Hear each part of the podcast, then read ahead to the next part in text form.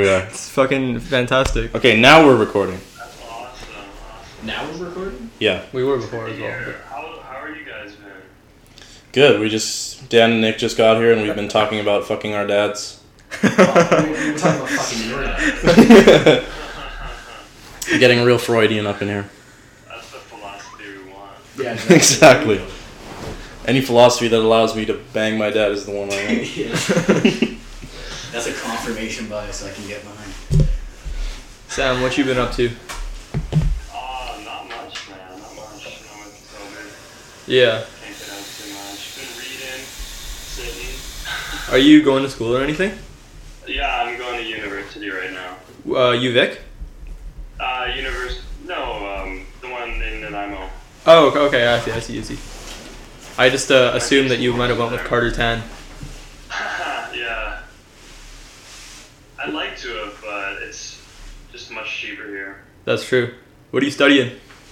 History, man. History? Tell us an interesting history fact. I mean, to me, it's all interesting. What's, what's the, Uh, your favorite one? My favorite one. Um, there was a war with Rome. Um, they fought somebody called Carthage, a nation called Carthage. And the greatest general of Carthage, his name's Hannibal. He's a fucking giga chad. Yeah. All right. The elephant guy. Yeah, he marched war elephants from Africa over the Swiss Alps in an attempt to flank the Romans, and he did it. That's hype. What a fucking genius. We love abusing Africa's natural resources in our yeah. Yeah, You they know what I found mean. like skeletons of elephants who fell off the cliffs on the march. Really? Damn. Yeah, That's crazy. Fucking dope. It's That's some- story. Yeah, that's it's crazy because that actually happened in history, but that's like some Lord of the Rings type shit right there. Oh, Yeah. That's like the kind of yeah. shit you read in fiction.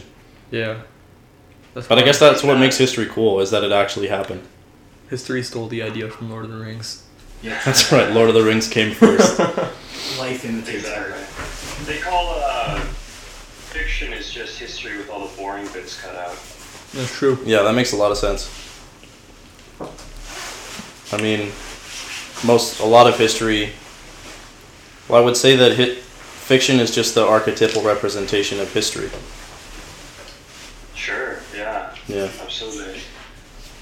Dude, I wonder what like was happening on this land right here where we're at, like a hundred years ago or like a thousand years A ago. hundred years ago. Well, it's still Vancouver. A hundred years ago. Like, Was this My freaking particular house? grandpa was probably going through there. That's how it's right yeah. here. yeah. I believe it.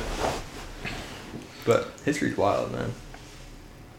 I mean, It's- What Go if ahead. We're like on an Indian burial ground right now. You know? on an Indian burial ground, I wouldn't be surprised because I feel like this house that we're in right now is fucking haunted. Yeah.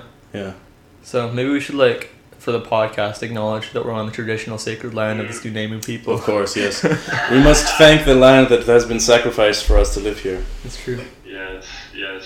Is that the native group that lived here? I don't I have know. no No. idea. you just said, you just said uh, Definitely I uh, this is what I've heard from high school. I don't. Well, yeah, but that, that's because where do you think the name of Nanaimo? Okay, you know, f- fucking shout out to the native people that used to live here. I I think don't it'd know. be disrespectful to miss to misidentify them, man. I think it'd be a Do you guys, uh, you guys think spirits are legit?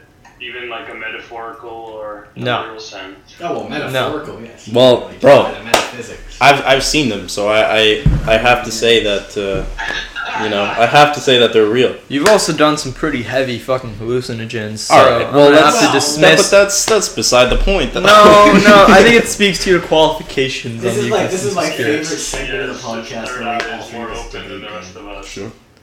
Sorry, say again, Sam. He has a rest of us. Exactly. I mean that very much boosts my ego, but I feel like that's, I feel like that's not true. I'm just saying, dude. I feel like Do you think psychedelics do expose you to uh, to other realms of experience that you couldn't do consciously, though, Dan? I think psychedelics.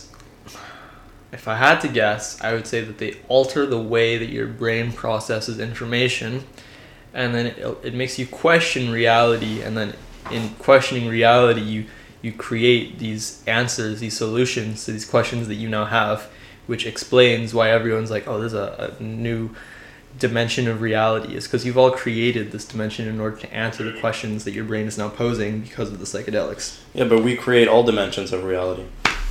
No, we perceive dimensions of reality. No, but we create them.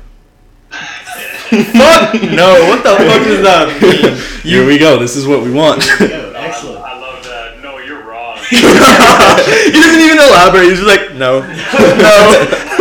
Please tell me why I'm wrong. You just are. Literally. He's like those those girls on the internet who just like, oh, can you explain why you're a leftist? No heart emoji. That's Negro right there. Well, because because the problem is is that it's just it's such simple logic that you don't have to explain why why you're wrong. It would almost be condescending. Wow. I didn't realize I came here to get shit on. Oh, I'm sorry. took an oh, hour out of my life to leave my institution of education to come here and get told that there's a, a fucking metaphysical dimension or whatever. Not even be explained why. Please elaborate for Yes. Dan why. And and the viewers who are insane. I have. Or I not have, insane. I have faith in our viewers. Okay. I Well, think the viewers are gonna listen to both sides of this debate, and they're gonna they're gonna Decide decide, who right. wins. Yeah, well, I, let us know in the comments. first I would say that the masses aren't exactly the best medium to decide who's right. Immediately shit on our listeners. I like it. no, no, no, I'm not shitting. Don't get me wrong. I'm not shitting on our listeners. I'm just saying that more often than not, the masses are not correct, and it's the individ the individual who stands out among the masses that is correct. But everyone thinks he's wrong because he's different.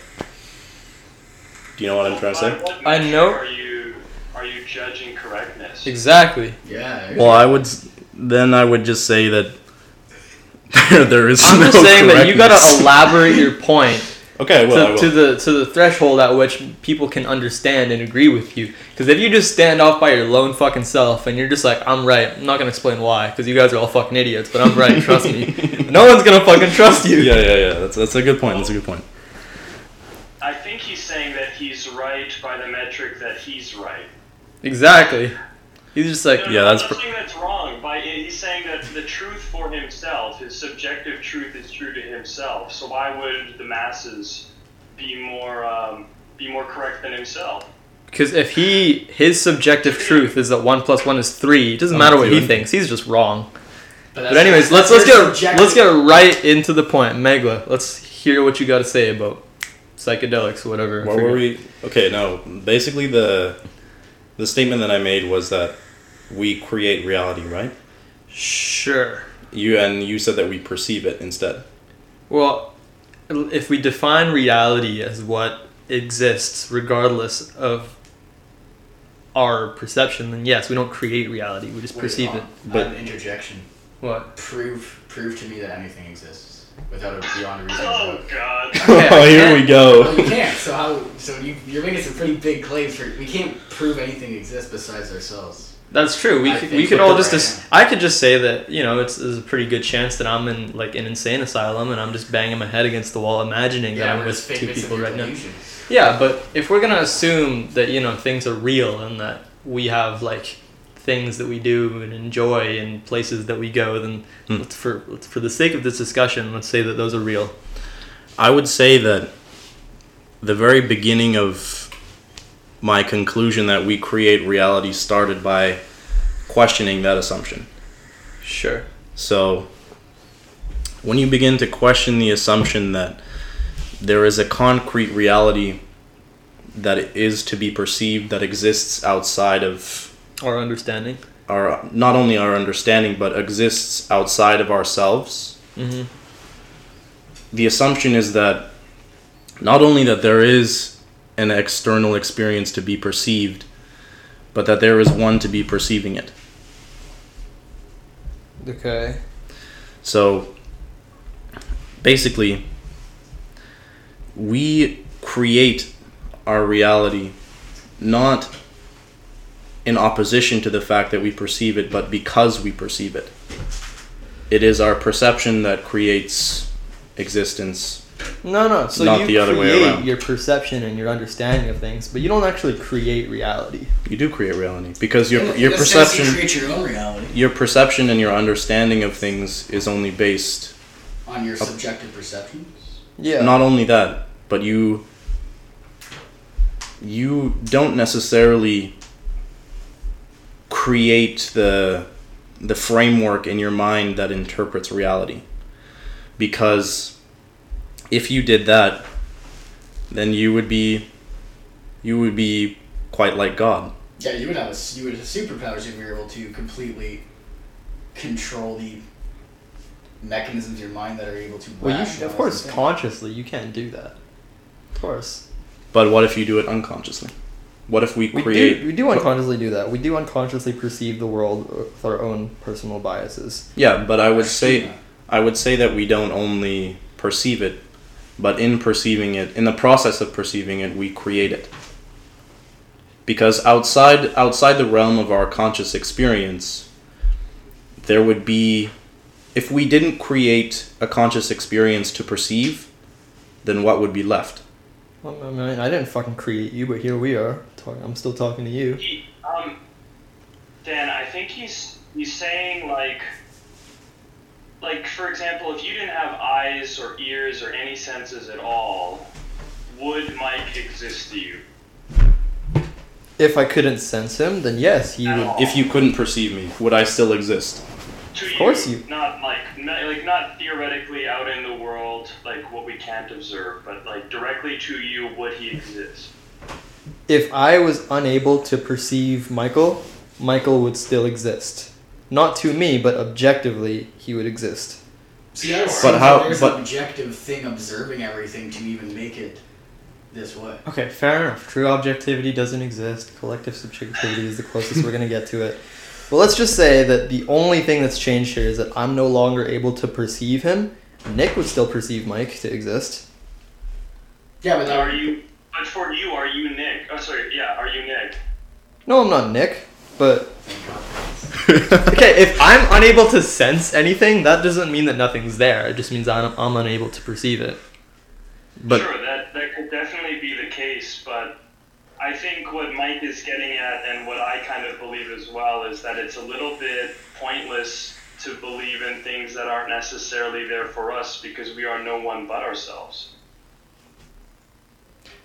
Dude, I've never been to space before, but I assume that the moon exists. Oh yeah, but you can see the But moon. you can see it, yeah. yeah, What if I'm just, yeah. what if I'm just tripping though, dude? Oh yeah, but you can say that literally anything at that point. We just Well, you, we Uh, but that's work. I don't think that's uh, necessarily a a very lighthearted question to make. What if not necessarily worded what if we're just tripping, but what if what if we are I believe that's a scientific term.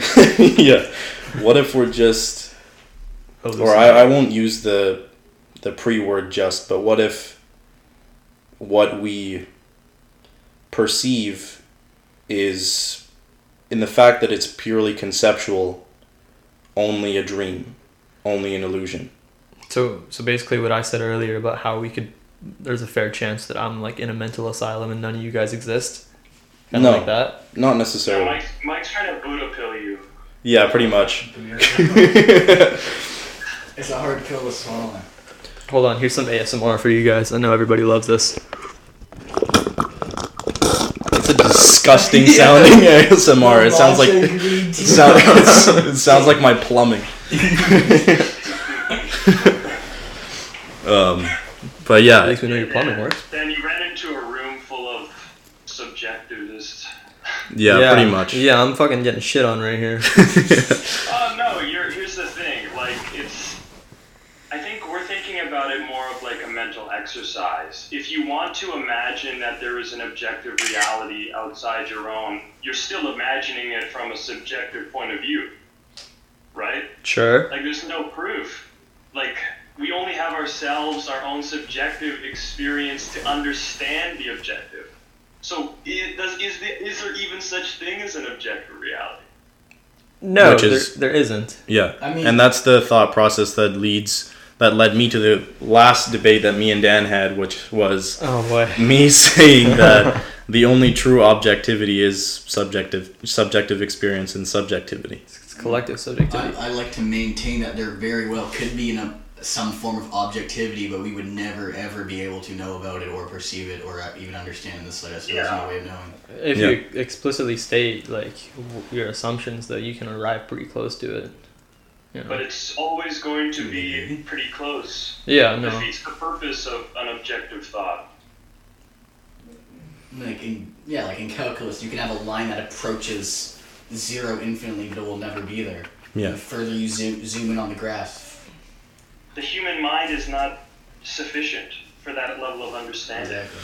I would say that the not necessarily the human mind, but the kind of mind that we that we commonly use, that we commonly perceive, which is why I said that. Yeah, Sam. Sam knows where I'm going with this. Unfortunately. God. um, which is why I made such an objection when you said that we perceive our reality instead of creating it. Let's say for the moment that, well, this right now is a pretty good example. Right now, I'm consciously partaking in the experience of talking, right? But I'm I'm unconscious of all the processes in my throat, of my tongue, of the way my mouth moves. If you truly perceived all of this happening instead of partaking in it as an act and thus creating it, you would cease to partake in it. Because there is so much infinite complexity in what I'm doing, even in the simplest of moments, that I would freeze. I would cease to function. Dude, I think you guys have done some much heavier drugs than I have. Oh, I because- definitely. Oh, fuck, yeah. Nick has- I don't know about that, Dan. I haven't done. yeah, Sam hasn't. I've done nothing. Sam's just built different than I don't fucking know, dude. Yeah, Sam. Sam, he's you know. I can't imagine. You just gotta being- shit. I can't imagine Yeah. just being like sober and just sitting here and just thinking about like that. Like Why that's not? Yeah.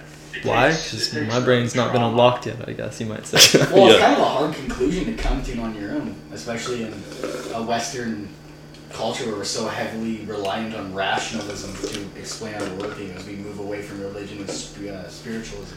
Well, I, I, I wouldn't say that religion and myth. Well, I wouldn't actually. I wouldn't use religion. I would say mysticism and spirituality aren't necessarily the opposite of rationality. Well, no, I mean more so like the rationalism that came about in the Renaissance, where the denying of all possible. That assumed there was an objective truth and every boiled it down with elementary particles and removed all sense of. What's the word? Well, mysticism. Mm-hmm. Like rationalism really stood as a objective opponent too. Yeah. The- it's, the it's the mysticism. start of, of the deicide. Yeah. Which is I think which I think is very funny because rationality has just become instead of uh, an alternative to our mysticism and spirituality, it has just become a replacement Yeah. Yes. for the I same mean, for the same function for the same phenomenon. rationalism developed in the same time frame as humanism, Yeah. where we start to worship humanity over God. hmm But it's the same thing. We just switching some words around. Semantics, really. Yeah. Yeah. Um, well, apart from that, I did want to tell you guys about a vision that I had boy. last night. Here Let's get go. into it.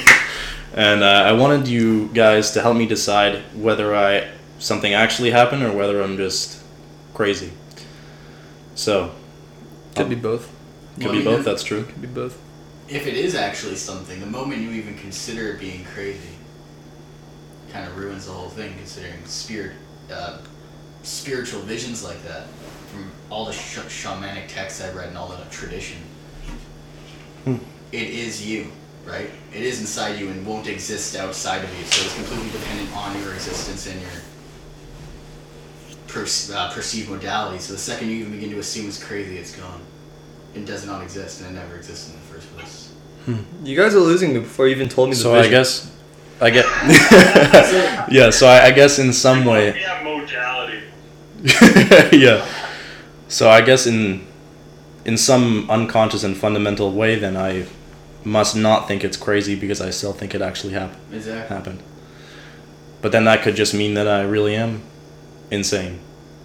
Because I still unconsciously think that I'm not.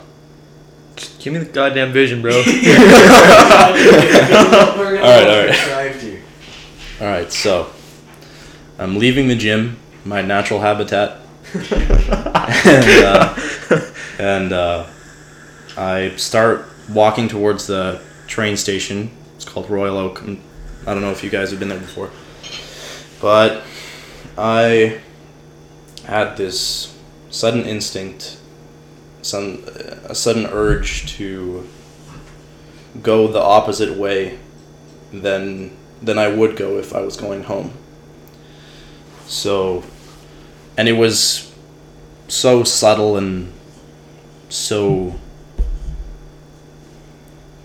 Well, I guess subtle is really the only way to describe it. That I could have ignored it if I really wanted to, and I could have just gone on with my night and gone home sure. and acted like nothing happened. But I decided to follow it. So I wandered into this neighborhood, just going wherever my feet would Carry take me, yeah. Yeah. And I don't know if you guys saw it last night, but there was like a huge full moon in the sky, right? You guys see it? Missed it. No. But it was be- it was beautiful. It was insane. Just like you are. Oh, thanks, Dan. Beautiful and insane. beautiful and insane. Anyways, carry on. Okay. Um, so I was looking at it and I had the thought that I needed to to sit somewhere and to watch watch the moon, watch the sky, watch it go go past, um, just to sit and be alone for a little while. Right. And as soon as I had that thought, conveniently enough, I came on a park in the neighborhood that I was walking. You came on a park? Yes, I ejaculated on the park. Excellent. no, I This is was arrested. yeah, that was just that was my that was my vision, Dan. That was that was my vision, Dan. I came on a bench and then I got arrested. I'm sorry. I'm sorry. I got the humor of a 12 year old. Sorry. no, no, it's fine, it's fine. Um, but yeah, I, came upon a park upon a park, and um, I, you know, I was having the thought of like, what am I doing? Am I fucking insane? Like, am I just following some blind death wish that I'm gonna get murdered in this park Yeah. or something like that? Um, thoughts like, oh, if someone saw me now, they would think I'm a fucking crackhead or something, right? Yeah. But I pushed that aside, or I tried to. And I walked to the bench that was like, it was in the middle of the park, right in the very center. Mhm. And I sat down on the on the seat part of the bench Yeah. first. And I was just looking up at the moon, observing it, enjoying the the breeze, so to speak. And I had this sudden urge to just meditate and I felt as soon as I thought that it felt like I I got the sense that I had to be there that it was a moment that I could have missed but that I definitely shouldn't Mm-hmm. so as I was taking off my shoes and getting up on the table to sit cross-legged uh, as you do or as I do Mm-hmm. I physically can't. My legs are too long. yeah I can't sit cross legged. Fun fact. can you not I can't. It hurts too bad. Watch. Let me just rearrange the furniture here. Dana, how can you not sit cross-legged? Yeah, it just Oh, it hurts. It hurts, dude. You gotta tuck your, tuck your feet in close I up think your legs. I think maybe you just gotta stretch those oh. hands. I think maybe you just gotta stretch those hands. Oh, out. I hurt like a How can, you, bitch. how can you not sit So just like gotta your put your hands hands- cross out? Yeah, that's that's what I'm thinking. I think you just gotta stretch your hands out. Fuck, dude. You can stretch me out any day. All right. All right. This is turning into a whole other type of podcast. yeah, exactly. Suits Are you about it or what's up?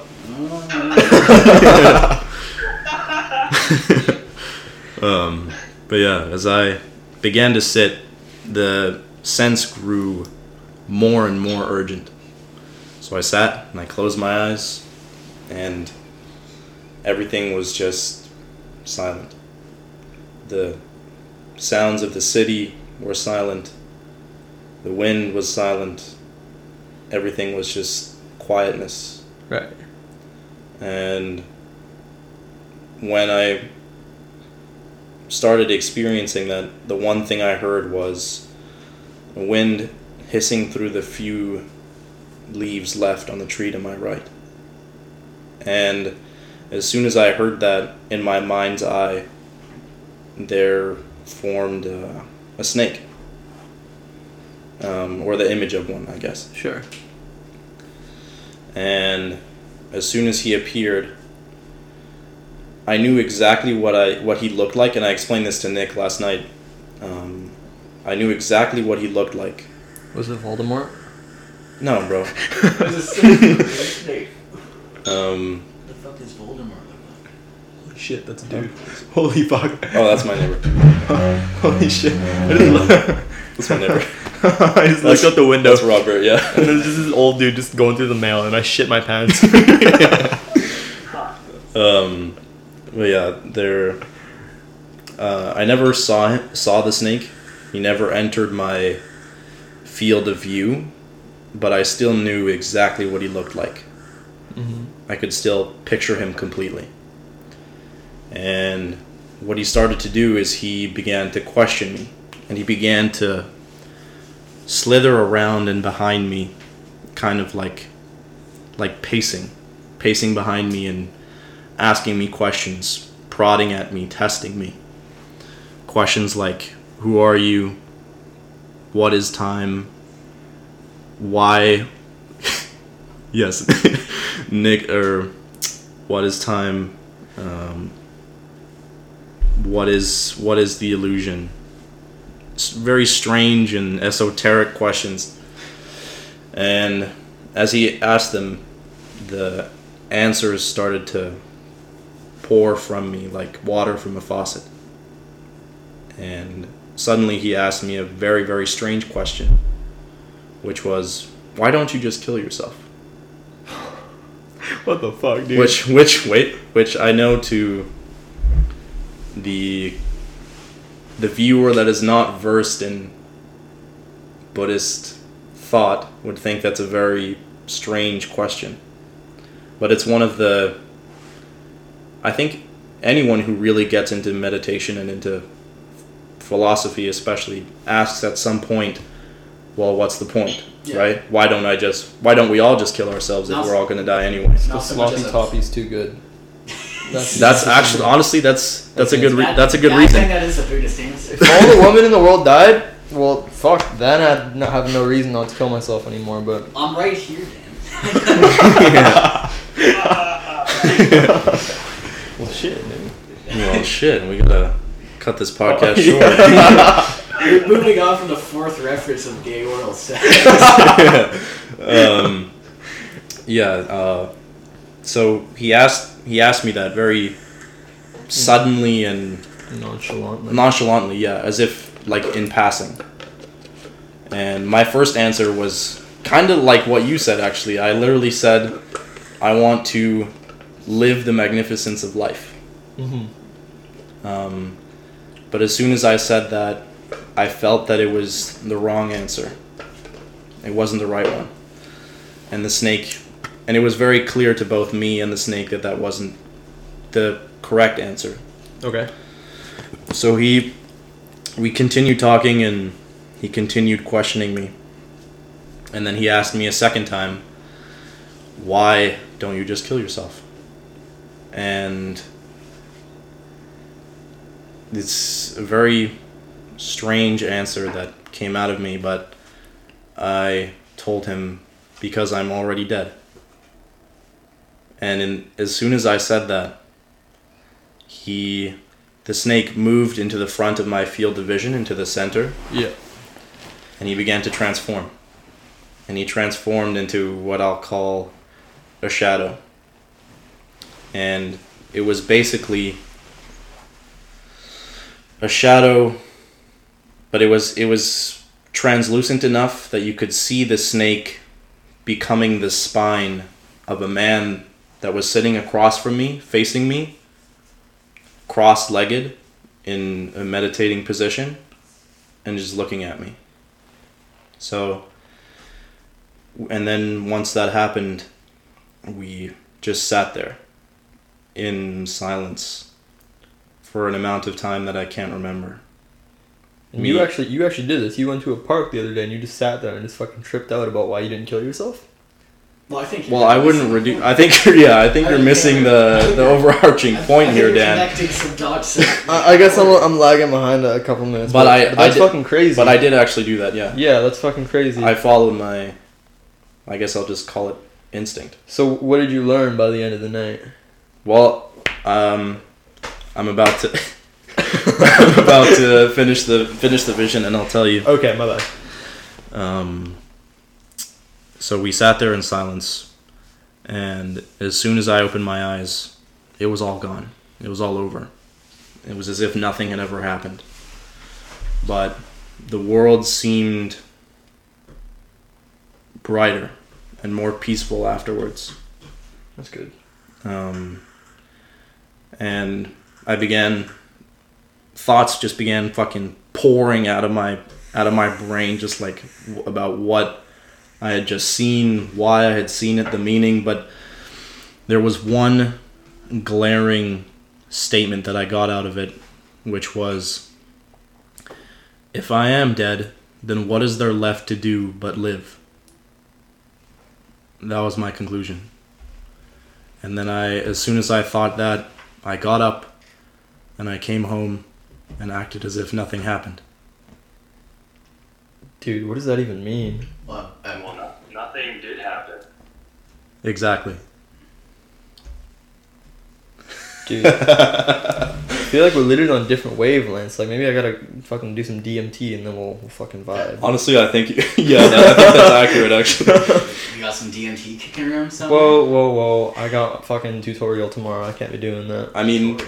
I don't have any kicking around here. Okay. Alright. For legal reasons, he doesn't have any As your, as your, as your lawyer, this is all. Uh, Hypothetical. This is all hypothetical. Yes, Somebody I know. exactly. Somebody that you So, know This, is uh, very, still, very this is still part of the story. This isn't real. Yeah, right. We're just this is an act for the podcast. Yeah, yeah. We don't actually do drugs here. So, what do you guys think? Well, I mean, I Well, know. Mike. Oh, go on, Nick. Oh, well, I was just gonna say right away. I noticed like, well, I wouldn't be a proper Sioux without mentioning Jung by now. So immediately Yeah. when you said a shadow appeared, and uh, You thought of him.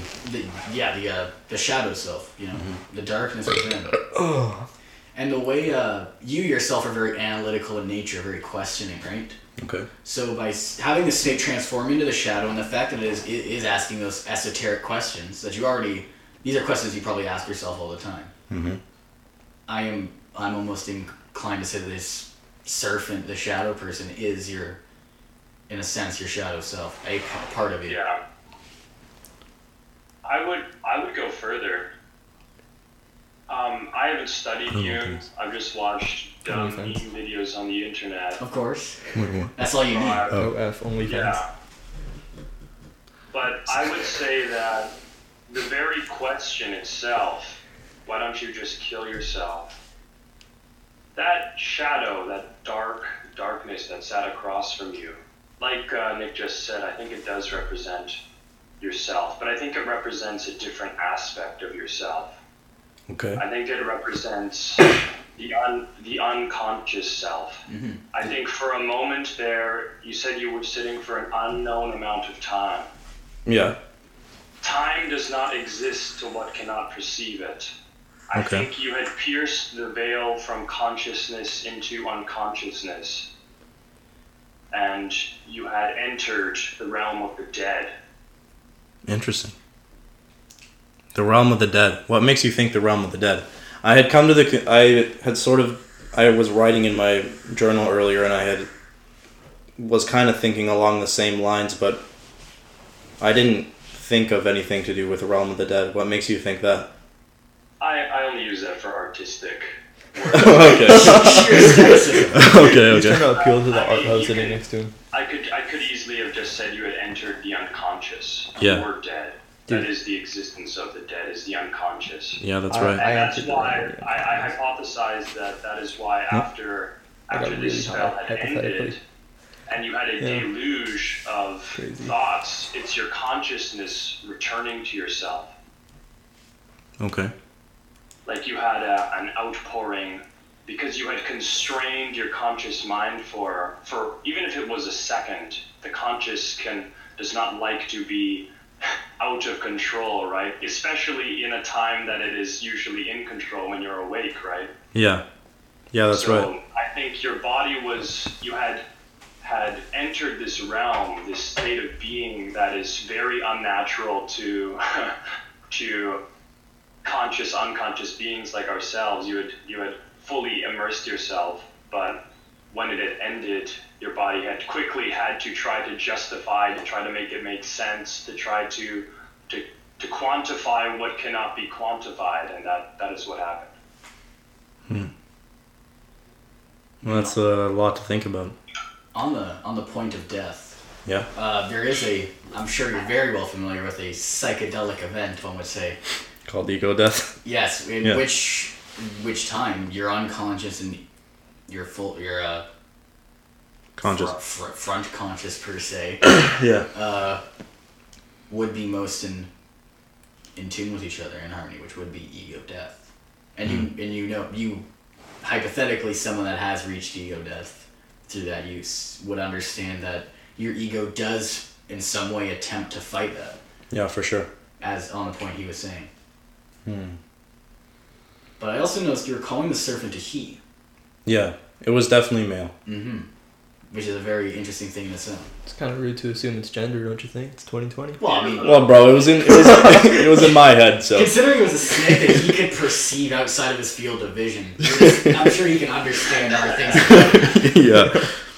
Uh, Do not perceive my gender without asking. Do not perceive me without my permission. don't even, yeah, don't perceive me. Don't general. even look at me. Pretend I don't exist. I don't exist. Okay. Fuck. Well, that's actually a strong conclusion. I, I don't have I don't have pronouns at all. Just want to refer to me on. If you could name the snake, what would you call it? That's a good question. Harry.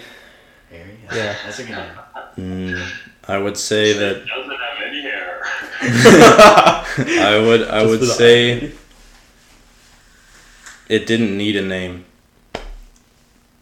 which I know is kind of like uh, sounds like an easy way to not answer the question, but but honestly, it it didn't need a name. It didn't need to.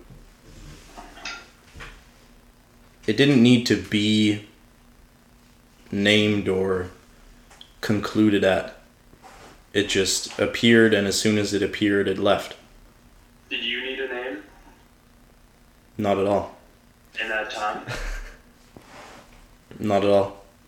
Well, I think that confirms that you had entered the unconscious. Hmm. In a way, yeah. If I guess even if, if it was just for a brief second. Well, if I might be wording this wrong, I don't think you can enter the unconscious where I was in the unconscious. Right. But I think you stripped away the conscious to such a degree that the unconscious and the conscious became like interchangeable. Maybe. I actually think that that experience, the point at which the unconscious and conscious become interchangeable, is why there were, or why there was so much symbolism, why there was so many specifically archetypal figures in the vision instead of, let's say, just the the thought of experience of an internal dialogue let's say of just me questioning myself. I think that because it because it was that kind of breach that's exactly why i in some way needed to formulate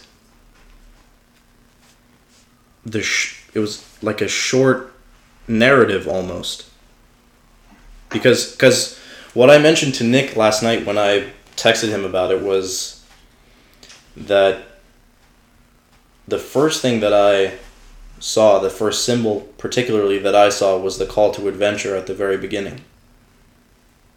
And the fact that there was no there was no need to know where I was going. There was no need to have a conclusion about what I was going to do. I just as soon as I decided to follow that instinct it sort of took control.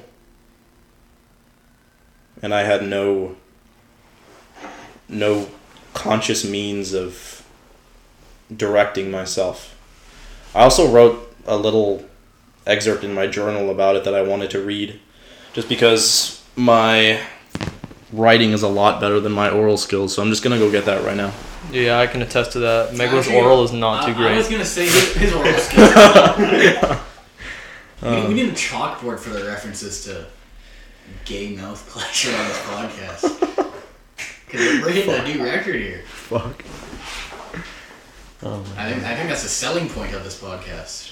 What is? The amount of references to Gay oral guys sex. giving a. Oh, of course. Full disclaimer, I I'm pretty sure I'm straight, but um. Uh, we'll, The we'll, fact- s- we'll see if we can change that. Whoa, whoa, The fact whoa, whoa! The fact that he felt the need to even say that to the people uh, shows me a certain. All right, all right, all right, guys. Comments, let me know. All right. Comments. Is it- Thing is, here, listen. I can appreciate a handsome-looking man, but I do not want my Well, penis. you, Dan. I- Shut up! I don't want my penis in a man's asshole, or do I want? Nor do I want a man's penis in my asshole. So does that make me gay that I can just appreciate a good-looking person objectively? No, but it We does. It does make you. monetized. No, it, that's fine. But it does make you gay that you felt the need to tell everyone that. Not really, dude. It just makes you in the closet. That's true. Dan. fuck no, dude. Dan, it's okay. We love It's all right. No, Yeah. fuck off. Me and me and Nick, me and Nick, are, Fuck me and Nick are already kind of iffy on our sexuality anyway. So it's all right. We accept you. Pose and- What the fuck is happening here, bro? I just said I can appreciate a good person, looking person, and now all of a sudden I'm in the closet because of that. Come on, bro. Hey man, we're pseudo intellectuals for a reason. Of course. I don't even know what pseudo means. You're, you're pseudo gay. Fuck, dude, no. Well, if you're pseudo gay, you you Then you're pretending to be gay. Is that not what we've been? Wait, is that? Are we not pretending to be sus right now? Do you guys actually want to suck my dick? no, I'm pretend. I'm see No. You guys have known that a trick. if, if, if you know someone is very into No, closure, November's not done yet. Fuck. Fuck no, not November. I'll come visit you guys on the first of December. For no particular reason. I'll already be at your house. No, Dan. Whoa. Okay. Nick is gonna stalk Dan. Who said I was there for dinner? Dan, do you live in Van now? Yeah, I um, yeah, I'm not gonna s- say my address on the mic, but you yeah, I do. I was gonna go into my whole life story and be like blah blah blah blah. drop drop the address, Dan. yeah, right. If you guys want to send me uh like gifts and stuff though, just mail it to Simon Fraser and they'll get it to me. Just saying. Wow. Send him things that'll help him. Oh, okay. That'll help him. Oh my Send- fucking send him- god. send him- Send him a dildo. Discover himself. Exactly. Holy fuck! I'll discover your fucking crevices and crap. See, Dave, this is why. This is why all right, all right. I've dug myself into a hole I can't get out of. yeah, Alright. alright, getting out I'm of gonna- Dan's hole. I'm gonna, Oh my fucking god, dude. I'm gonna read this interpretation. All right. all right. I will not bother interpreting what I saw last night, for to me it needs no interpretation. It is simply what happened. I will retain the disguise of unknowing for the sake of the podcast and for the sake of my ego, but I won't say what it truly is, mostly because it can't be said. All I can say was that I have my suspicion that it is a subtly narcissistic delusion of grandeur. I seem to have this thought that I am special or unique in some way that would allow me to educate others on spiritual or metaphysical matters. But this is unequivocally untrue, irreconcilably untrue, even. So I remain suspicious of my own motives and of the sources of the visions that I've had. It is not a sense of criticism, but of a healthy dose of doubt I wish to retain. Even as I wrote that, there arises the image of someone reading this and thinking how healthy and wise Mike is. And it is because of thoughts like these that I want to remain doubtful of both the goodness and the honesty of my intentions. The greatest manipulator is one who is unaware of his puppet string tendencies, for his narcissism extends even unto himself. But then, would that not make all those who would profess themselves to be genuine master manipulators? If they believed their thoughts, feelings, and wills to power to be true and genuine, then would they not ultimately be lying to themselves unintentionally about the nature of their own existence? The manners in which we self manipulate, and by extension manipulate others, are so subtle and self pervading it nearly defies belief. If the man who, in admitting his own failings and shortcomings to others, is looked upon as virtuous, or the man who admits his failings is looked upon as virtuous, but this is not the case. The only way to display one's virtues in concordance with truth is to act in a way that conforms with one's own knowledge of his shortcomings and virtues. Sorry, I just um I've been scrolling on Tinder and this one thing really blew my mind and I, I had a very exaggerated reaction to it the distracted Megla. Apologize. it's okay.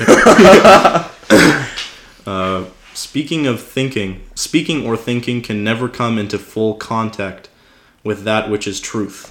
Only action and the sounds and energy of this action can ever display any of its truth.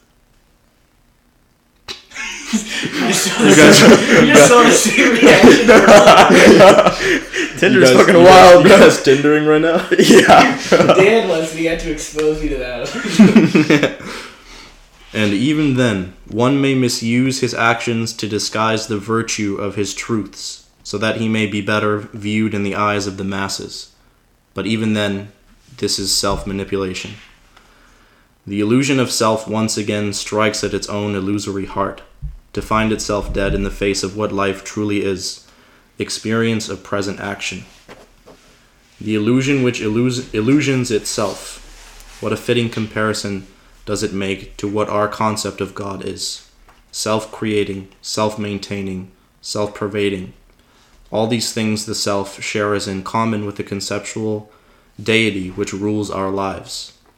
The gods and the self are the same, and it is the particip- it is the participation of both illusions that creates our reality. But what does this have to do with my vision? My vision's conclusion was this If I am already dead, then what is there left to do but live? I think my most fundamental discovery has been captured in this statement. It is a true koan, as I discovered all too well last night. I also made the realization that all questions are koans all statements an avenue for discovering the death of the self. But the discovery is that of a flippable nature. Once you realize you, as a person, as a self, are dead, the world opens up into the true capacity of living. You become alive, not because you aren't dead, but because you are. The illusory awareness of self is the necessary dichotomal counterpart to that which is true. But even this dichotomal nature of existence dissolves when one realizes they don't need it to be. That's all I wrote. Dude, I came up with this nice pickup line that Nick really appreciated. Oh yeah, please tell us. So Thank you, Dan. So, so for context, I'm Vietnamese. Anyways, so I go up to an Asian girl that I see, and I'm like, "Hey, you got any Vietnamese in you?" When she says no, I ask, "Do you want some?" Nick liked it. Come on, bro. Thank you, Dan. Thank you, Dan, for that extremely related anecdote Anyways, to exactly so what we were talking about. I matched with this girl on Tinder. Her name was Noelle, right? And Okay. for all you fucking francophones and whatever, you know that's Christmas. So tell tell me, you know, this is not a, a good. This is tell me this is a good pickup line.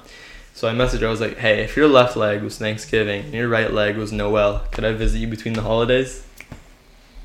I kind of hate you right now. Come on, bro. I think you should be arrested for sex crime. you can't tell me that's not fire. Did she respond? No. yeah, that's what I thought. Um, Mike, Yeah, I feel like Sam was the only one listening. So I was listening. I was please, listening- please I- give some input I was listening, but the thing is, you were just on a whole nother like level of wavelength. I could not like. I was I was trying to follow, but like you just. But you were also on your phone. I was trying. No, I was trying to follow, but you No, dude, lost. it's, it's fine. you It's lost okay. me It's- so dude, early. Dan, it's okay. It's okay. Dan, you don't have to make an excuse. to Papa Mike. I I did actually. Listen. Yeah. I, well, Okay, well I was gonna say I did actually have a question. No, Thank you. I listened to your first the when you were telling the, the story. I was listening to it. Yeah. But then you brought out your journal, and if you were just gonna reiterate something that I didn't understand the first time, I wasn't gonna understand it the second time. Okay, I guess that's fair. Yeah. Anyways, moving on from how oversensitive I am. so let's just what did what did you uh, Sam and Nick think of that? Well, I found something very interesting right at the start. Okay. Writing immediately, because reading between the lines and really just thinking of this from taking a step back. When talking about this, Mhm. the very first thing you started writing about was the act and nature of manipulation, right? Uh huh. and a serpent in itself in a heavily across all cultures and places especially in the biblical sense the serpent is a manipulator Okay. That makes sense. So it could be related in that way. well i think well the very act of writing about it well would the be- content of the writing is, is one thing Yeah. and the act of the writing is another Hmm. and the themes of it Okay. it has an influence upon it For sure. the fact the fact that you felt need to say that really should show that this uh, the snakiness of the snake for lack of a better word Yeah. yeah. if you understand what i'm getting Yeah, yeah, definitely. Mike, you you casually threw out in the middle of there the greatest revelation I've heard this year, Hell yeah. which was not to inflate your own ego, but I had never realized this myself. But you had captured the projection, like what the the act of self projection of consciousness itself, and drawn a parallel between that and our belief in religion, which is exactly what we do with God. We say He is omnipresent, omnipotent, omni everything, and He was created by Himself and is self maintaining. Now, people will say, like, well, nothing, like, like, well, what made God then, or what logically did that? But you're saying that inherently in human consciousness, what made us, we are the God in our own metaphor. Yeah. Like That was what I was getting It, it's fucking. That's ridiculous. That's some Jung type beat right there. yeah. Well. Yeah, maybe I am just crazy. I came up with a really bad joke while you telling your story. okay. Please tell us your bad joke, Dan. I think Dave's a comedic relief. yeah, I think so, So too. you know how you said that the snake asked you why don't you just kill yourself as if they were just in passing? Yeah. Dude, me being a snake, I used to tell emo kids at school to kill themselves at passing in school too. yeah, okay. That's a joke. That's yeah, that's uh, en- encouraging suicide. Yes, very funny. Shut up! Don't act as if you've never done it too. Yo, exactly. Yeah, that's not a I mean, yeah. Oh shit! That's what Okay. I'm trying to say here. Shit.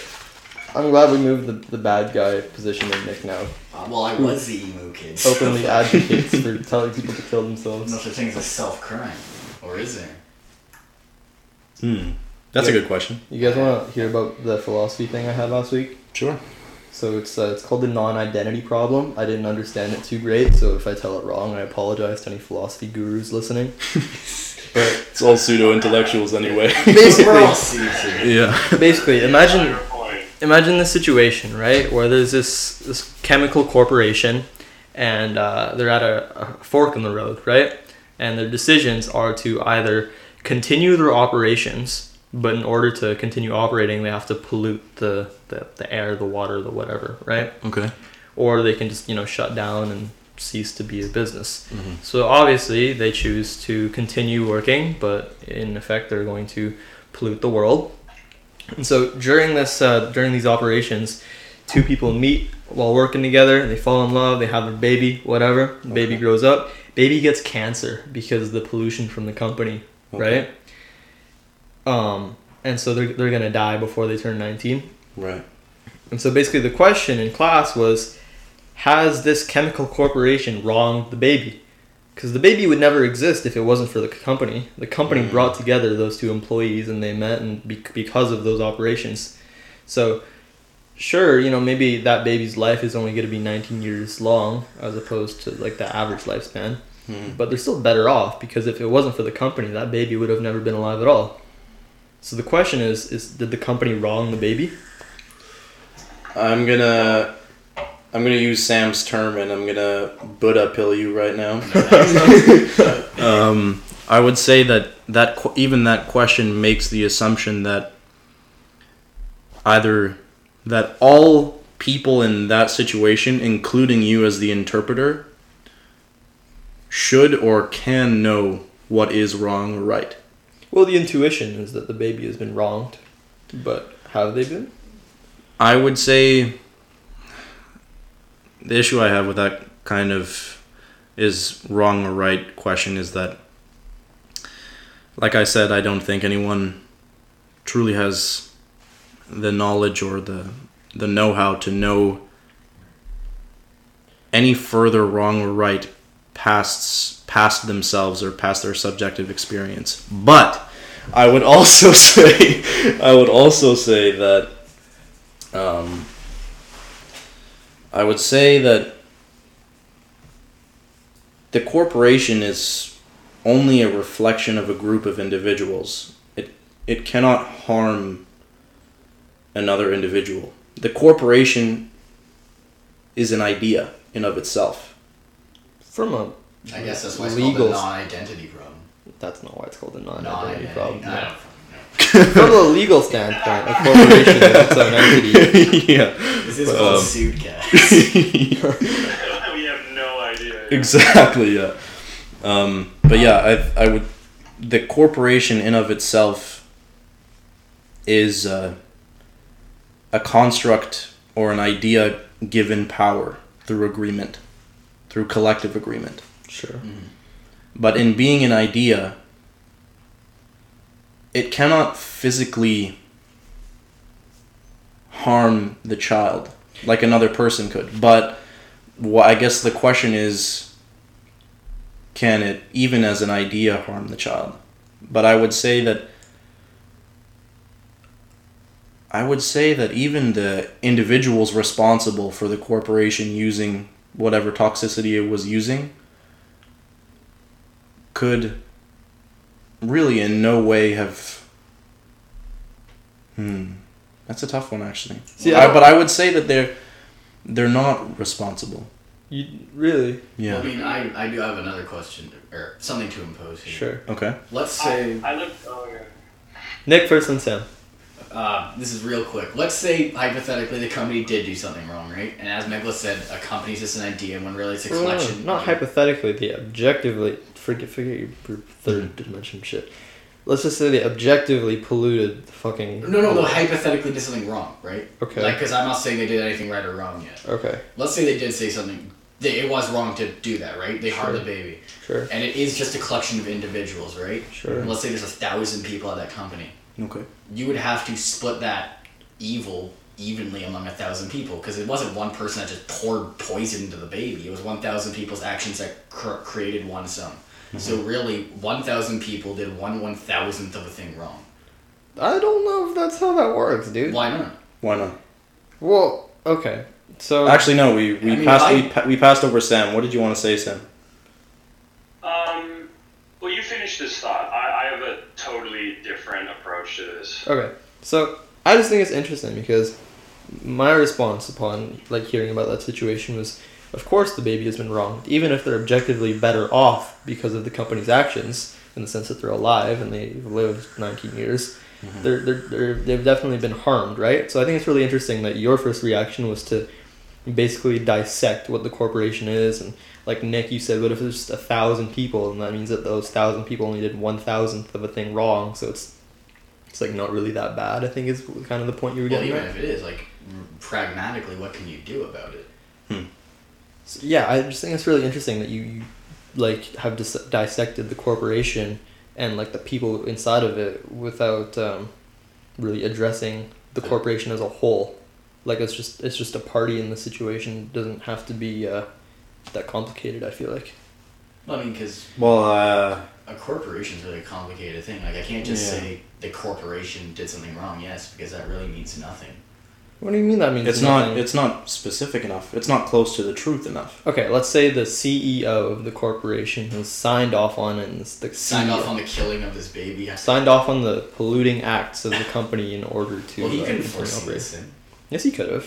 That's you could have foreseen this specific baby getting p- poisoned with carcinogens. But he could have. He you could have. prevented the pollution, and yeah, pollution. but the truck drivers could have. The, the workers could have refused to work there. The people that produce the chemical. And that's what I mean is you guys are cutting open like each individual laborer within this corporation Exactly. rather than just accepting the, the premise. Well, I mean, the first. Well, it's- well, exactly. Yeah, but well, I accept the premise. This is I. Need, Yeah. I just need to really, when it comes down to it, I need to see who is in the wrong. He's determining the responsibility. Yeah. All right, let's let's reframe it then. Okay, there's a comparable situation. Um, so, another way that our professor demonstrated this problem to us was he asked us if it's ethical to clone yourself for the sole purpose of harvesting their organs, well, your organs really, in order to prolong your life. So I myself, I would clone Dan, and then Dan V two would live and grow up in like an institution, and they would have certain organs harvested at certain uh, points in their life, and then at one point we'll we'll take Dan V 2s heart, he'll die, and then me myself Dan V one will continue to live. Is that ethical? I would say that it doesn't matter. You, you don't think it matters? Well, I don't. No, not really. If I were to truly uh, accept that question and premise, I would not be able to answer ethically because I would one thousand percent do it. Hmm. Uh, why wouldn't I? Why wouldn't I pursue? Because I grew up and I experienced of the free will and nature of all my loved ones, Mhm. and I have contributed, and other people contributed to me, and I contributed to society. Right? Okay. I exist in this environment. This person was created in a sterile environment Right. with no connections, no branches, no nothing. Their existence is. Why shouldn't you kill yourself when you Well, that, that's interesting because now you're saying that because they were created in the sterile environment, their life means less is worth less than yours. Yes. I would. That's what- crazy then- to me. But then that leads. Well, well What you're- gives you're life getting in hung life? up on a, on a fundamental thing that needs to be clarified, and that is the nature of, of fate and predestination and cause and effect. Well, I'm Like, you- uh, yeah. You're Go talking ahead. about like if a baby, like if somebody creates something, do they have the right to destroy it? Because without them, it wouldn't have existed in the first place. Yeah. But you can go, like this is on a much bigger topic of like literally every cause and effect ever, right? Like, um, say I have, I don't know, like, say I have an estate, right? Like I work my whole life, I, I, I get a mansion, I have land, I have lots of property, I have lots of money. Do my kids deserve to inherit my money? Like, is there any reason I should give it to them? Maybe if you love your kids like normal people, then yeah. Well, some people choose Sure. not to because they're spoiled brats and they don't deserve it. Hmm. Sure, but objectively, or, or do I reserve the right to kill my own spawn? Fuck no. That's- no? that- why. I would. Yeah. Wait, let me ask you this. If you had a kid and you just got so sick of your kid one day, Not too loud. I don't want to clip the mic. Do you think that it would be morally permissible to just say, you know what, fuck you, Sam Jr. Go get fucked. I mean, you just like, do you do you honestly? Is there any way that you could morally justify that? Because I can't see any. How can you morally justify the killing of animals for food? How can you morally justify anything? Oh, don't, Mike. Dude, Mike, we, talked, we talked about veganism last week. Actually, that's so interesting to bring that up. I, I, I think that The morals. difference between me and you is I thought that I didn't say it. Yeah, no. Well, yeah, like, that kind of just defuses Would the point ruin of any it. discussion. Yeah. Yeah, I know. I know. I love that was my main go-to in philosophy class. just to be a What's the point? Like, yeah. I think morals are decided by society. You But does that make it right? Absolutely. Yeah, because that's true. No, The idea of morality is created for Exactly. society. Yeah. Yeah, exactly. Mm-hmm. Some some kids in my philosophy class are trying to say that morals are derived from the Bible, and I said you can't pick and choose which parts of the Bible you live by. You know. Well, that And also, that wouldn't that make every other holy text just as equally valuable and correct? But that- it's direct and that does. The Christian kids were trying to convince me that. So. But it is it is in part true, That because that we do get morality from, not Bible. necessarily the Bible, It's but sacred religious text. no, I wouldn't s- I wouldn't spec- specify it to just sacred religious texts though. I would say that morals have morals are a abstract and complex reflection of what has naturally occurred in our revolution in our evolution so let's say i we have the base of of us, of human beings, which is the evolutionary and natural and animal existence, right? Now, this natural, and I put it in air quotes because I think that's a kind of a ridiculous term, but the natural part of us is abstracted in through our perception of it. And that is the result that we get in morality and in culture and in really any sort of collective ideas that we agree on.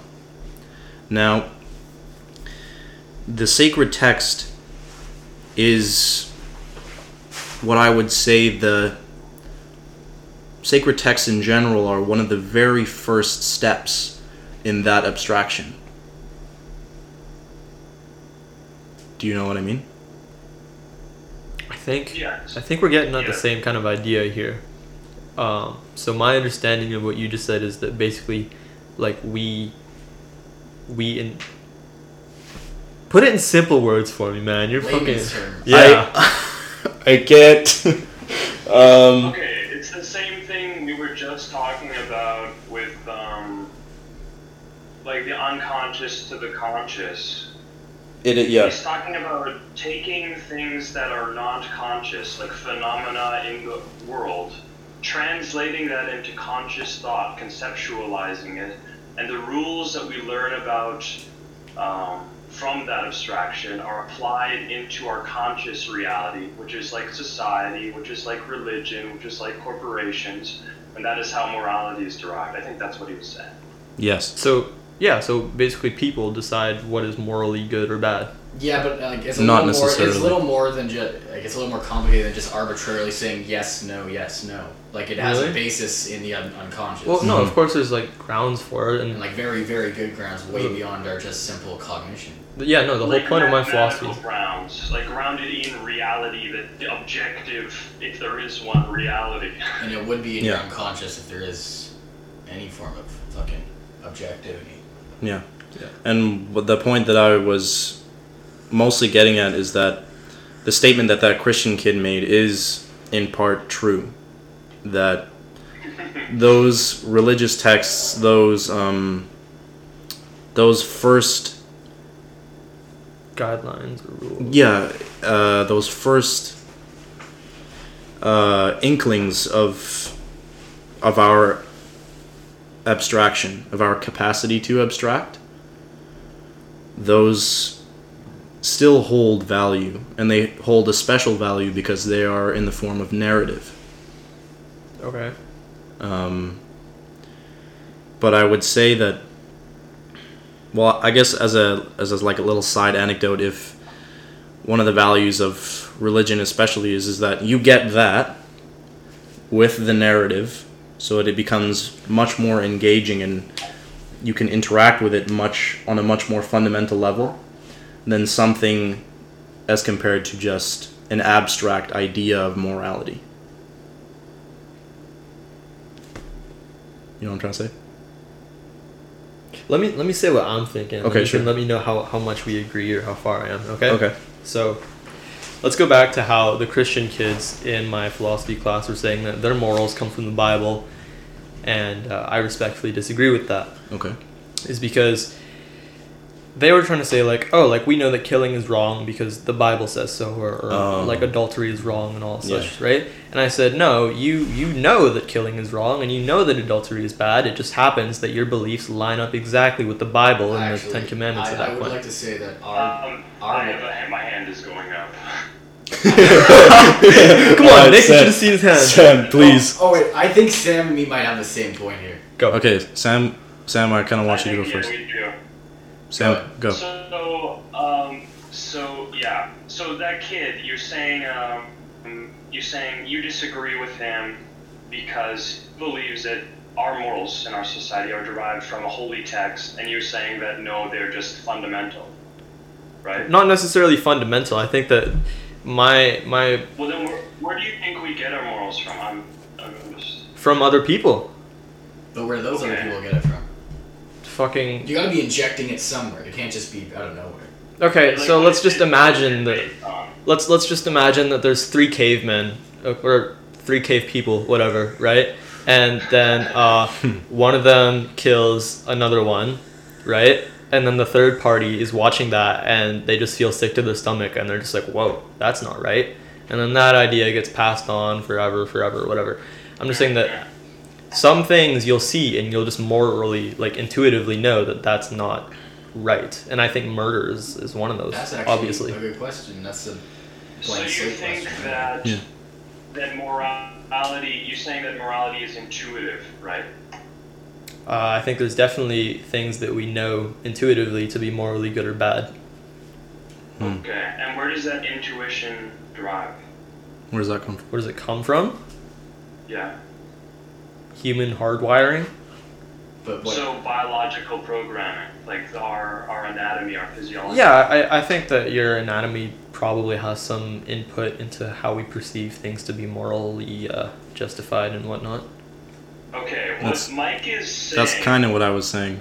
Mike is Mike isn't disagreeing with you on that premise. I'm glad. He's just saying that the, the Christian Bible, which has uh, a, is a text of morality and a text of stories and of narrative of how we ought to live, that those stories are merely metaphors for what we in science now are discovering about our physiology, our anatomy, what we tend to do, things that are, are not based in like the clouds or whatever. But those that Bible is humanity's one of humanity's first attempts to try and describe it in a conscious way, in an abstract way, in a way that isn't just like two rocks banging together.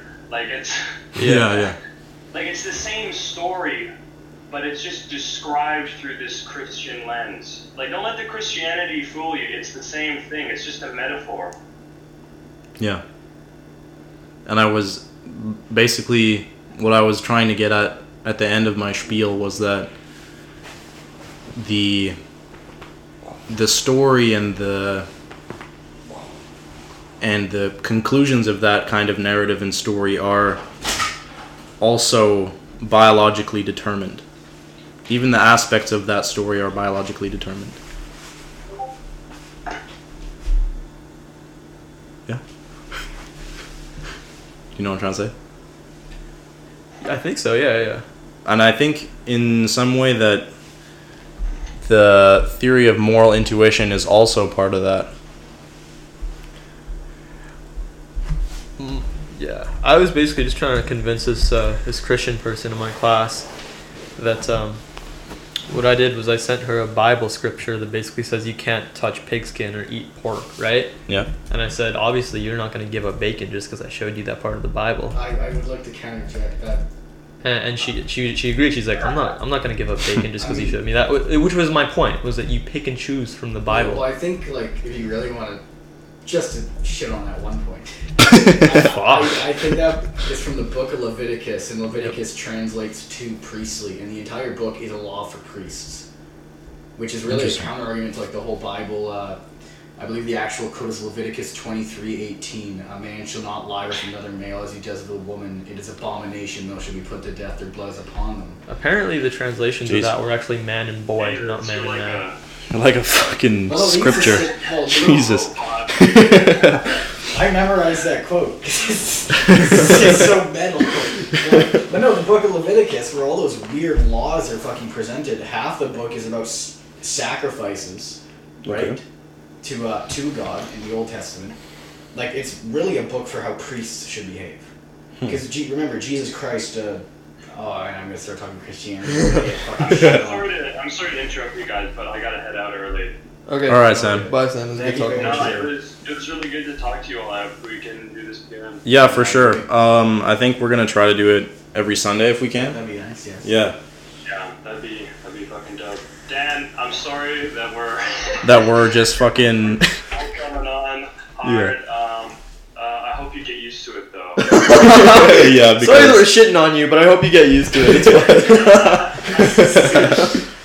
Yeah, take care, you guys. yeah, take care. See you, Sam.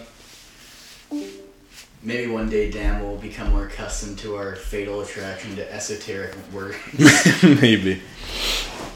And that's kind of what our first podcast all was just that. Yeah, I know. I feel like that's why people only watched like three minutes of it. Yeah, I was, I was looking at the analytics and that's all it was. And uh, once I got to my third fucking rum and coke, I started talking about Freud wanting to fuck his dad or something. That was the one part that Dallin Yeah, I know. too. Yeah. yeah. Oh, do you guys want? Do you guys want uh, rum? I don't have Coke, but I'm not that Yeah, uh, bro. fucking Uh, I, metal. I would, but I'm would break my fast.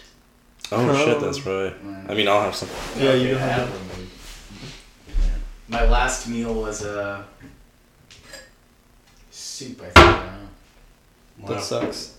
No, it was actually delicious. It was like No, I, I love soup, but I'm just like, man, if your last meal was soup, Oh no, that was like it was a thick soup. It was uh chicken corn chowder I made oh yeah, with old chicken. I made the chicken stock too. yeah.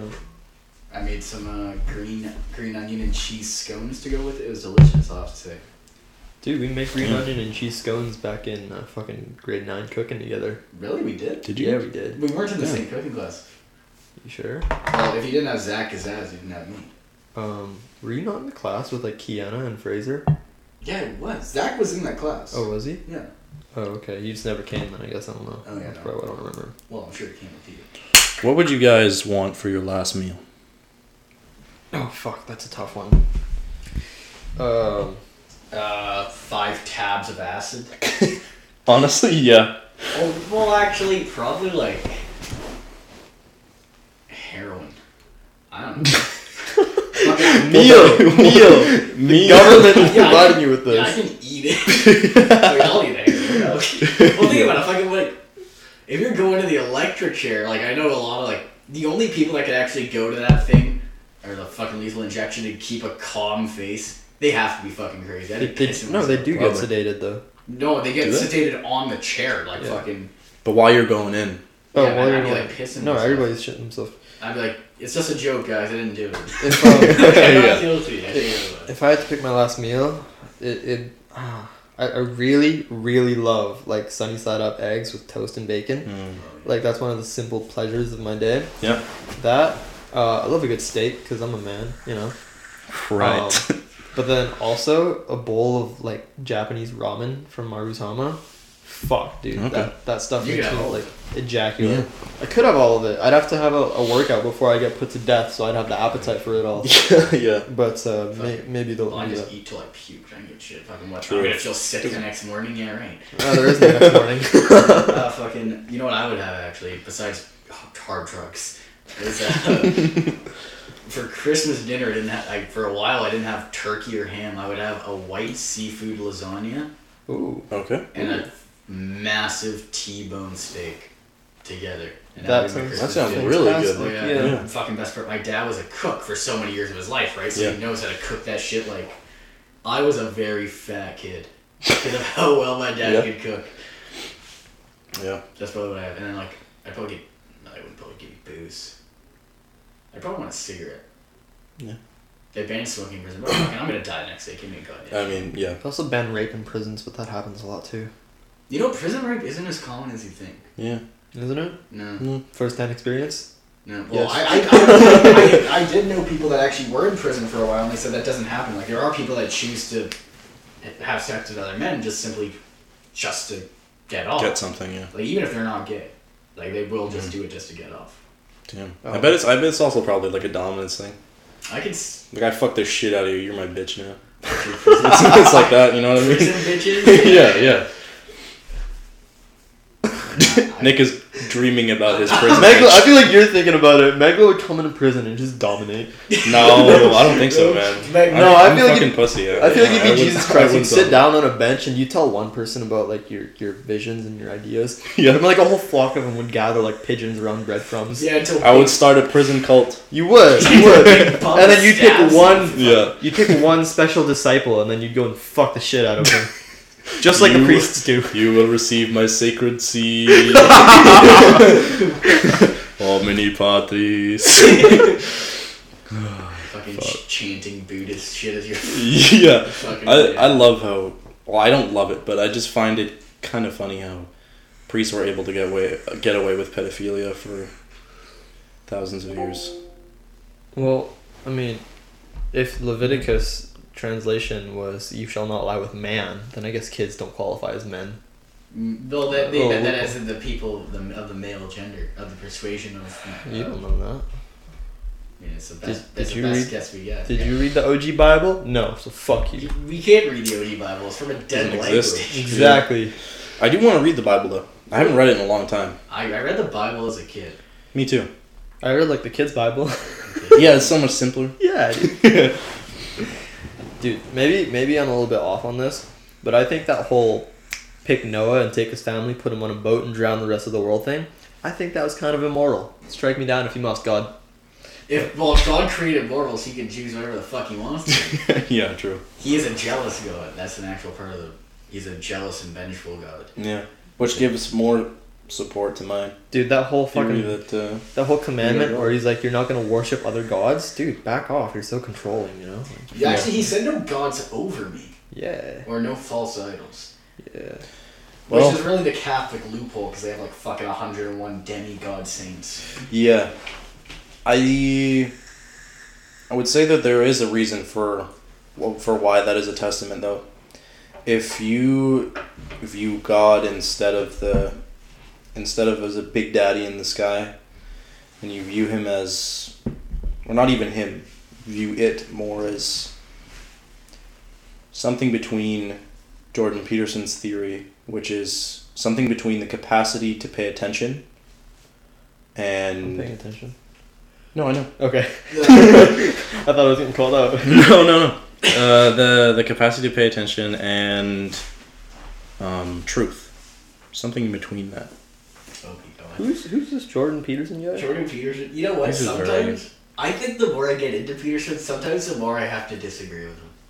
Who is Yeah. he? Who is he? Someone He's like me. he's He a very controversial intellectual person. Is he like the Ben Shapiro of ethics and No, stuff? No, See, he's he doesn't act- even have right wing views. I don't know why No. people call him. He's like a fucking democratic socialist, really. Yeah.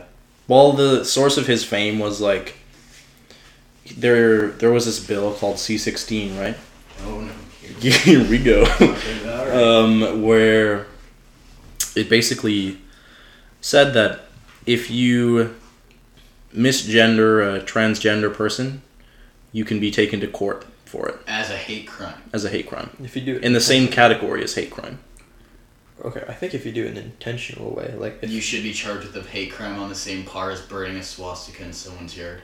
I think if somebody is transgender and they've like explicitly asked you, "Hey, I've whatever. This these are my pronouns. Please respect it," and just to spite them, choose not to. I don't know if it's it's a hate crime, but it's definitely not right. Uh, oh, it's not right, but I don't think Yeah. we should be throwing people in prison or slapping them with fines for it. I feel like Well, does it fall under assault? Maybe. No. Maybe. I don't think Is so. me telling you to go fuck yourself assault? I think it is actually. well, if By he, me making noises with my mouth, that's assault.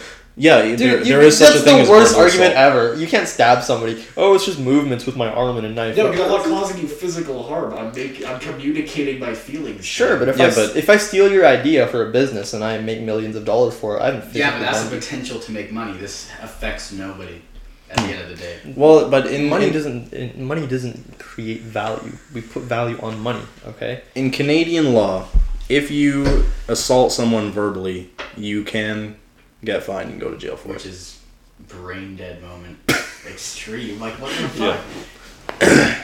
In order to think, you have to risk being offensive, or else you're just lying to yourself with the most massive confirmation bias. Yeah, That's but there's nothing. There's, there's how do you benefit from like intentionally misgendering a transgender I- person? I so will- why would you do it? I why would I wouldn't ever. No, that's what I'm talking about. Like if But nobody's support- benefiting from I it, But the But but, the I- fact that they're enforcing it as though they're basically Jordan Peterson made the argument that they're compelling speech instead of instead of Like negating speech. Like there's things you can't say, right?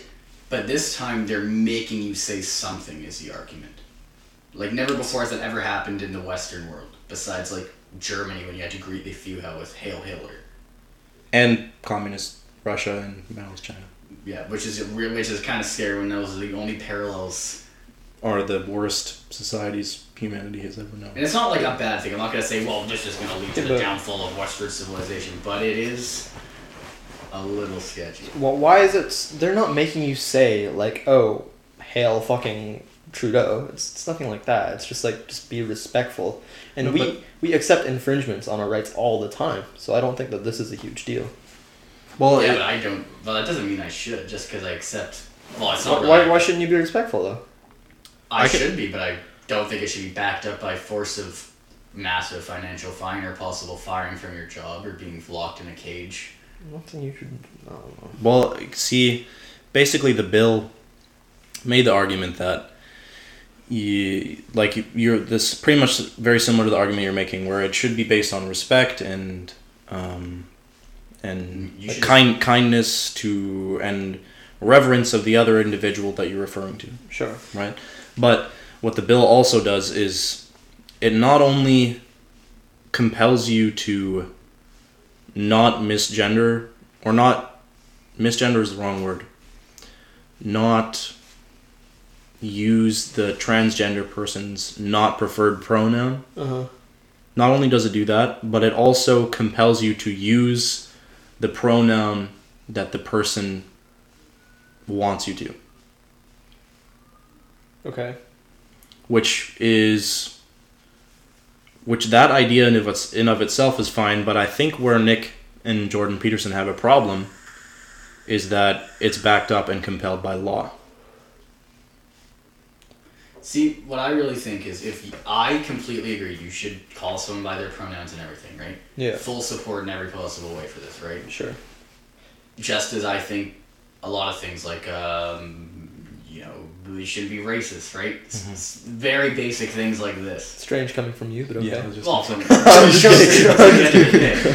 Uh, like I don't think we should ban ideas we disagree with from being said whatsoever. And the re- and now the reason I say this is because that doesn't prove them wrong and it won't change minds. It'll just turn into extremism underground. That's what happened. In that's what Ger- is happening that is what's happening. That's why so many people are turning into Nazis because you're com- like if I can't talk about the like if I was a hypothetical neo-Nazi, I'm put into an echo chamber of people that agree with me because I'm not gonna start talking about this stuff in public where people can shut me down and actually discuss it with me and show me why I'm wrong. Yeah. I'm gonna be locked into an underground echo chamber where we're just gonna keep pumping out stupid shit. Mm-hmm. Like you should be able to have these ideas out in the open so they can be de- disproved. Hmm. That's that's a fair point. That's a fair point. So uh, let's continue on this example of neo Nazis, right? Yes. I think that the right for a Jew to not be threatened by someone preaching his idea. No, wait. I think that right is more important than a neo-Nazi's right to express that hateful speech, and that's basically the that's that's the reason for which you can't say this shit out loud is because the government has prioritized certain rights over others. Yeah, but, But the law- the law- weird things here because I'm you. Threats are different. And the the law isn't it's not saying that you it's not saying that you can't threaten someone or that you can't do something it's saying that you must do something Well, I'm saying there shouldn't be any laws on what you can't say as long as it's not a specific threat. well there are there are What, if- what if I law- said like Well, there Hitler are- was a great guy who did great things, and I'm fully supportive of his I beliefs? think you should be Well, able to say that. So technically you can have the show right you to why say you're that. wrong. I, I support that. I, That's, that's iffy though. I because what is Hitler known for? i would support Yeah. the right for people to say Nicolas Riviere should be shot and killed. I would support that every day of the week Why? because, Because people I- I, think people can say whatever they want because I think you need the right to be able to think and express. Because if Can- your can- idea is wrong, it needs to be proven wrong. Wait, wait. if you're scared, you're if you are if you're saying the idea shouldn't be said at all, you really might be scared that it's right. But wait. Hmm. So you said you would support the right for someone to say Nicolas Riviere should be shot and killed, right? Do you support the right for me to say that to a potentially dangerous hitman? What if I went up to? That's a whole other situation. No, but the thing is That's that engaging in no, the, the thing is the root of the idea incites violence. I think we should punish violence. Yeah, but you should.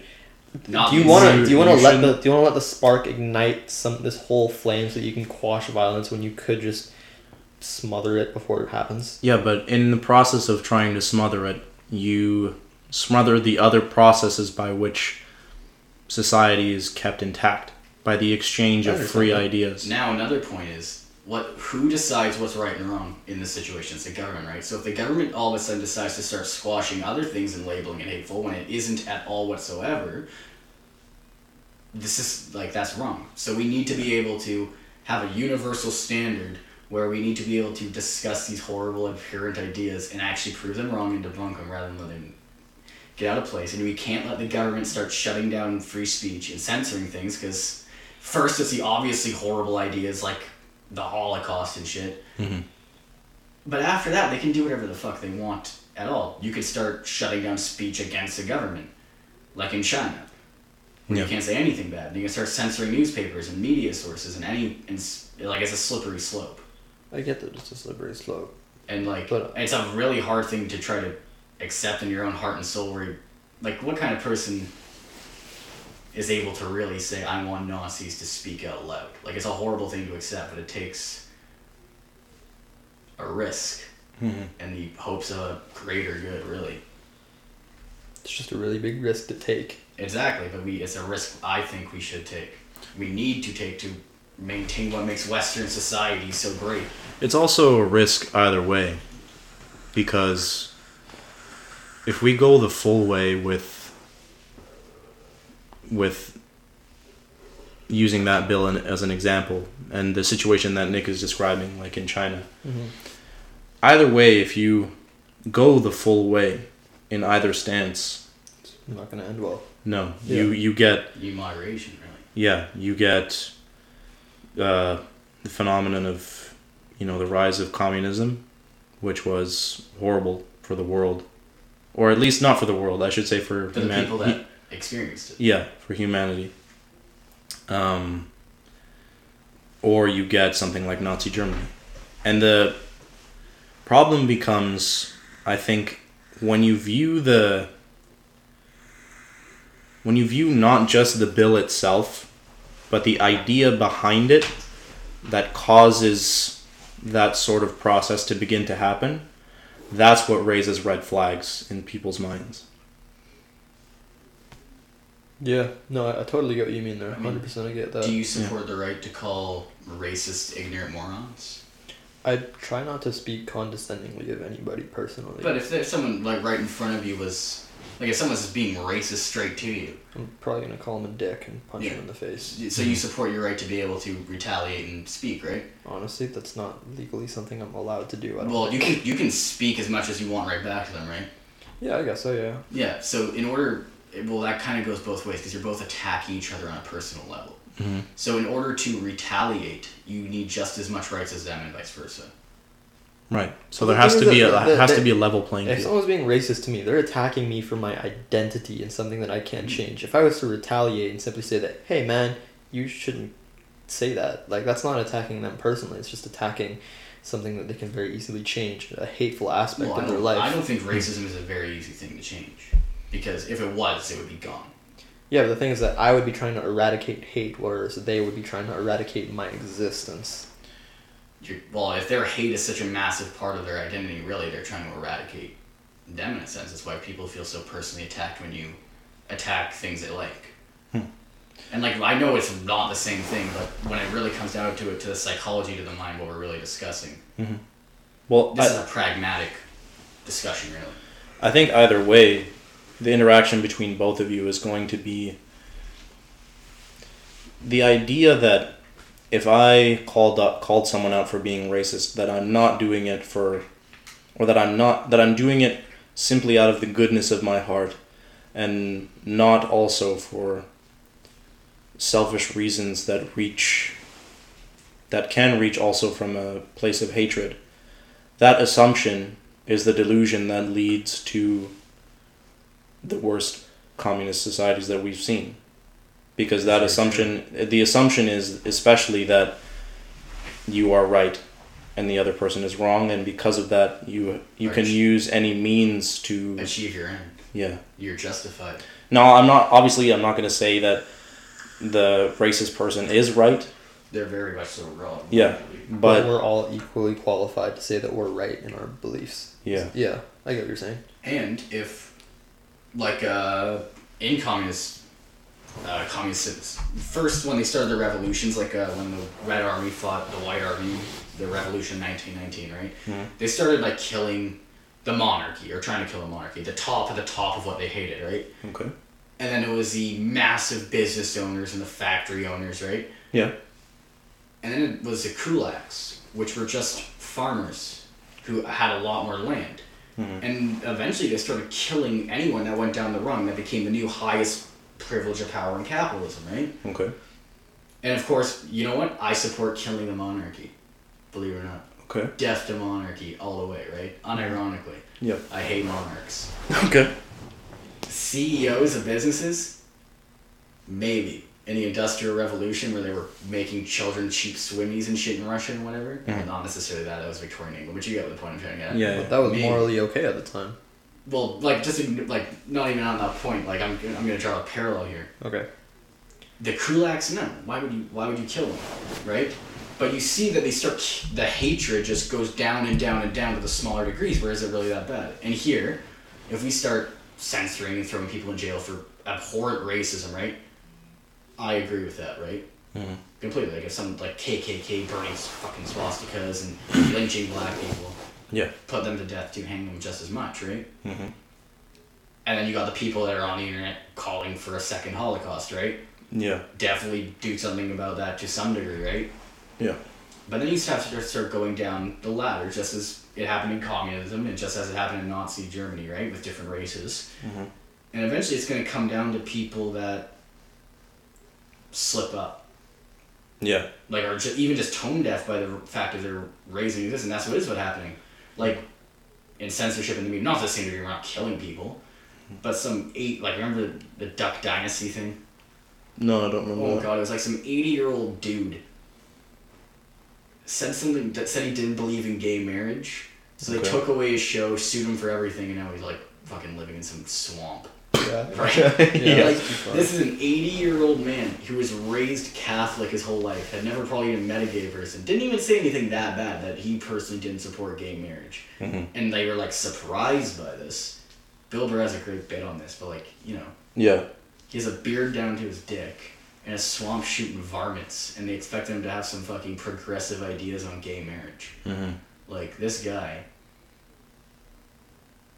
Like, that is the thing I would expect for him to say most in that situation. Yeah. And you see how it's going down. Like, the censorship, it always just. Hatred bequels hatred. And you need to find a common ground where you can debunk and disagree with the ideas so people don't continue perpetuating them. Hmm. Yeah. I mean that makes sense. That's true. I gotta agree with that. Um, but yeah, Jordan Peterson was basically someone who was saying all the shit that we just said, but in pretty much in public, like on the news. On the University of Toronto campus. Fucking Yeah. Holy shit. he was trying to explain that to people. And That's it. Yeah, yeah, see, I hate that about like cancel culture nowadays. Hmm. Is because you can't speak, you can't learn, you can't, you can't fucking learn, dude. Mhm. You're just everyone's just supposed to, like, accommodate to this new standard of what is correct and why incorrect do you to think say. white people are getting more racist? like, why do you think alt right's brewing? Because you're fucking. Suppressing it. Yeah, exactly. You need to just straight up let them talk about it and be like, Yeah, I know, I know, I know. Cancel culture is so fucking strange, especially on the internet, bro. The internet's wild now. bro, even in my social justice class, they don't like cancel culture. Really? The class that teaches you about the. about uh, intersectional feminism. And, Okay. and the theory behind it, and so many other things, like things I didn't even under know of, right? Mm-hmm. And they were even hating on cancel culture. Like it's, Hmm. it's really going on. Toxic. Well, there is something that um, Joe Rogan also said, where he was he basically said that it was it's just a basically a super vocal minority of people that is responsible for cancel culture. It was a surprising amount of power. Yeah. Because everybody wants to accommodate to him. You know? Yeah. You don't want to be that business that oppresses like Yeah. transgender, Oh, yeah. minority, people of color. Yeah. Because then you're that business. Oh god, So then everyone hops on the train. Yeah. there's something that would serve to de-radicalize me, fucking if I ever was that radical, was, is pink capitalism, What does that mean? where companies adopt like when they turn their logo rainbow colored. Mm. that is so disgusting. Oh, because it panders to oh a my specific. god! Like, yeah, if I was a member of the LGBTQ, I would never buy their product again. Hmm. No, No. Well, like, enlighten me. imagine if a company pandered to you based on your identity when because all they're doing is trying to sell you shit. exactly they are literally taking your identity and your movement which has valid grounds based on the fighting of oppression this multi-billion dollar company is like hey I, I know, but I don't. I would it's just this uh, it's just pandering to me really Dude, I don't expect any company to start fucking stop their entire operations and just fuck on the hop on the battle against racism, you know. but the fact that they feel the need it's it's capitalism, dude. The thing is, is that it they it, it's it's corporate it doesn't harm me in any way. Though. It doesn't harm me in any way. it should show to you their intellectual dishonesty and really just so ruthless because like But I don't difference. care. I don't care because we're both benefiting from it. Are you then If you I mean, if, these if they're catering to me specifically as an Asian person, me purchasing their products is how does it harm me at all? You know, I get what I want. You know, they they They get to make show everybody that they support. Yeah, it's a, yeah, like it's in a win-win. material sense for sure, but I guess the the question that Nick is really trying to pose is: Does do companies like that really have the interests of who they're pandering to at heart? they're using. it. Fuck no. They're using. Yeah, using. but really, no company They're really. using- But they're not using me because I am still getting what I want. well, they're using your movement to get money. Is what basically is what I'm trying to get. They're That's and while that may like really realistically have, do no harm, Mhm. it's disgusting to the possible extent of my. but then, wouldn't any wouldn't wouldn't any, business- advertising? Yes. Yeah, no, I exactly. The literally- whole I the whole literally- concept of yeah. selling to somebody becomes immoral because then you're catering to what they want. You're Yes. offering it to them with your best interests at heart. Sure, Yes. it's greedy, but that's what drives the Yeah. economy. Yes. Yeah. Yeah, nobody nobody's ever started a business. Okay, some people, but for the most part, you Arizona don't start tea. a business because you really love fucking iced tea. You love making money by selling iced tea to people who want it. It's a win-win, even if Mhm. you're both motivated by greed and evil and immoral motivations. Well, I feel like this is where Nick is gonna bring up monkey. Oh boy, it's time to talk about anarcho-primitivism. yeah. All right. So first, I like to draw a distinction between capitalism and consumerism. Uh, we also got like ten minutes left on this clock, because I, I want to keep it to like one one hour and fifty. Are you not going to trim this? Are you just going to post this whole unedited yeah, we, thing? yeah, we just go full send here. Yeah. I might, I might trim it a little bit. I wouldn't want to go through two hours of footage and trim out the bad shit like, personally, Yeah. but I uh, mean, Well, it, it, it'd with probably be worth it. It'd probably be worth it to trim out a little no bit. Well, podcast podcasts trim their shit. Yeah. I do. But yeah, please go on. I like to draw a distinction between capitalism and consumerism. All right, define those both. Okay, well, capitalism, in a very s- basic essence, is a free exchange of goods and services I mean, among consenting adults. Now, corporatism uh, is what transpires in capitalism when massive corporations begin to use government manipulation and powers through the various lobbying techniques to assure monopolies, international trade, manipulation of tariffs and taxes, and basically shit they really shouldn't be doing in a free exchange of goods and services, right? Okay. It's different than capitalism.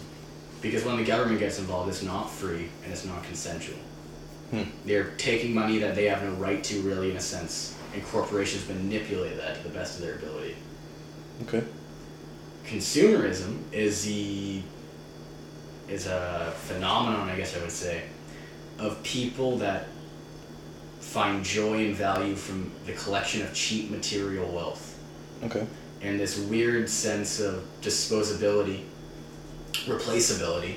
Yep. And it's really a feature of neoliberal capitalism here in the Western world today, where we will uh, wax poetic about the suffering of these poor third world nations while you're wearing a Gap shirt that was stitched by some five year old in Malaysia. Mhm.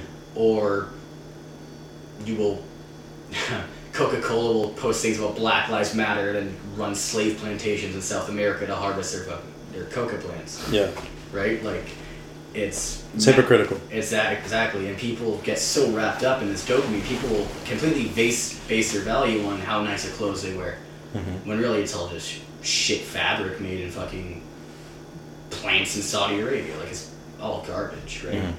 and we find our we merit our self worth based on these things, and we get into this dangerous addiction of dopamine spikes from the purchasing of things. And that's where mm-hmm. Amazon actually gets its money. You are entering the world's largest store where you can have anything delivered to you within a week or two's time. Yeah, Anything. Amazon's lit. Amazon's lit. I know, I fucking love Amazon. I hate myself. Yeah. It's really it's because there was actual study done, and the purchasing of shit like that gives you dopamine, right? Yeah. Other drugs that like to give you dopamine are cocaine, crack, and heroin. Well, yeah. Fundamentally, it's all the same systems. Yeah, exactly. It all fucking taking a line of coke's gonna give you a lot bigger rush than buying a fucking vibrating toaster oven off fucking Amazon Yeah.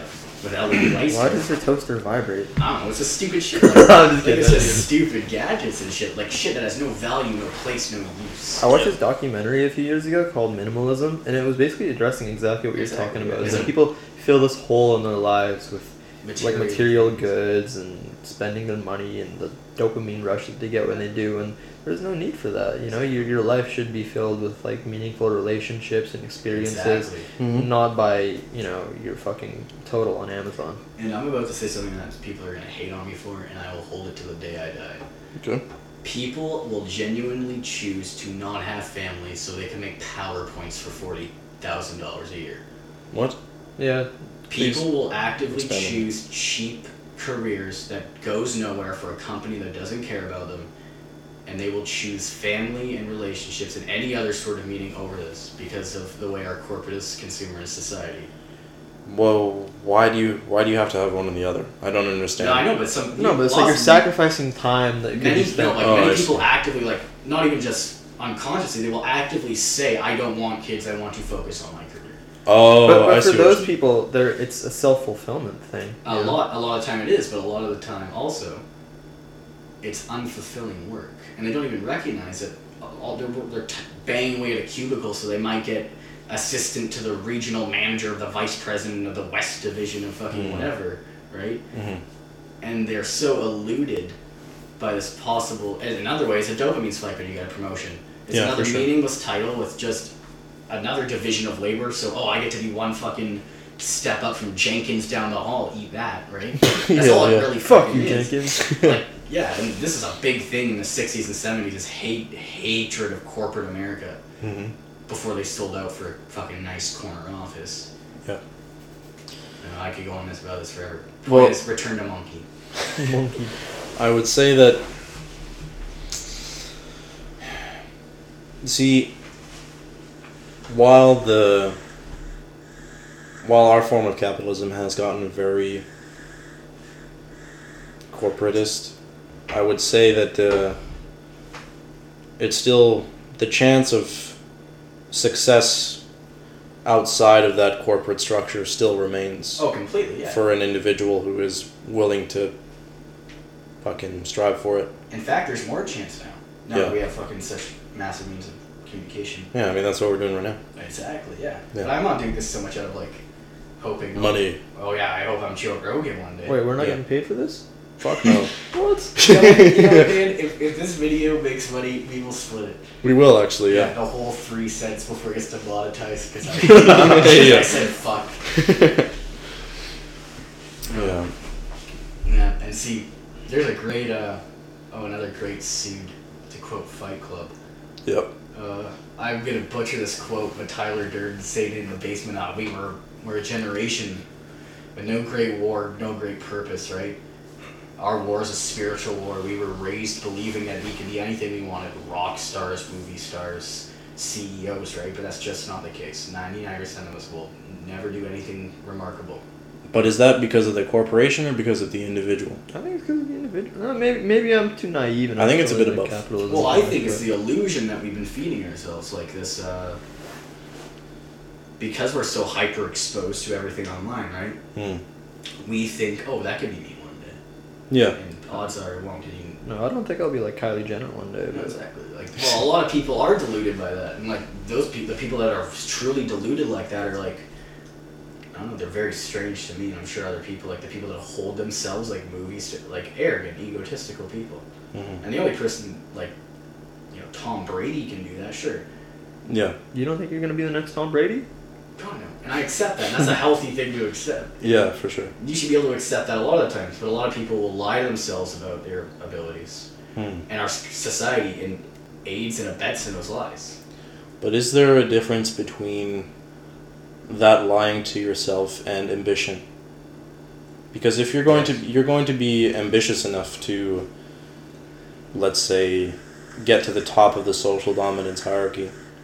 You're going to be ambitious enough to do that. You do need to have that delusion that you or first you need to have the idea that you can that you can even get there. Right? Yeah.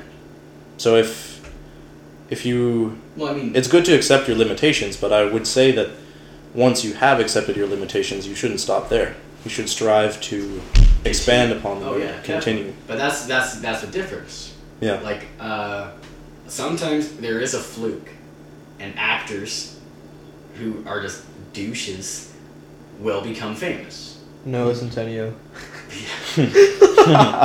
But fucking, a lot of the time, the most successful people, the ones that are normal, healthy, adjusted people, start. All right, maybe I want to try acting.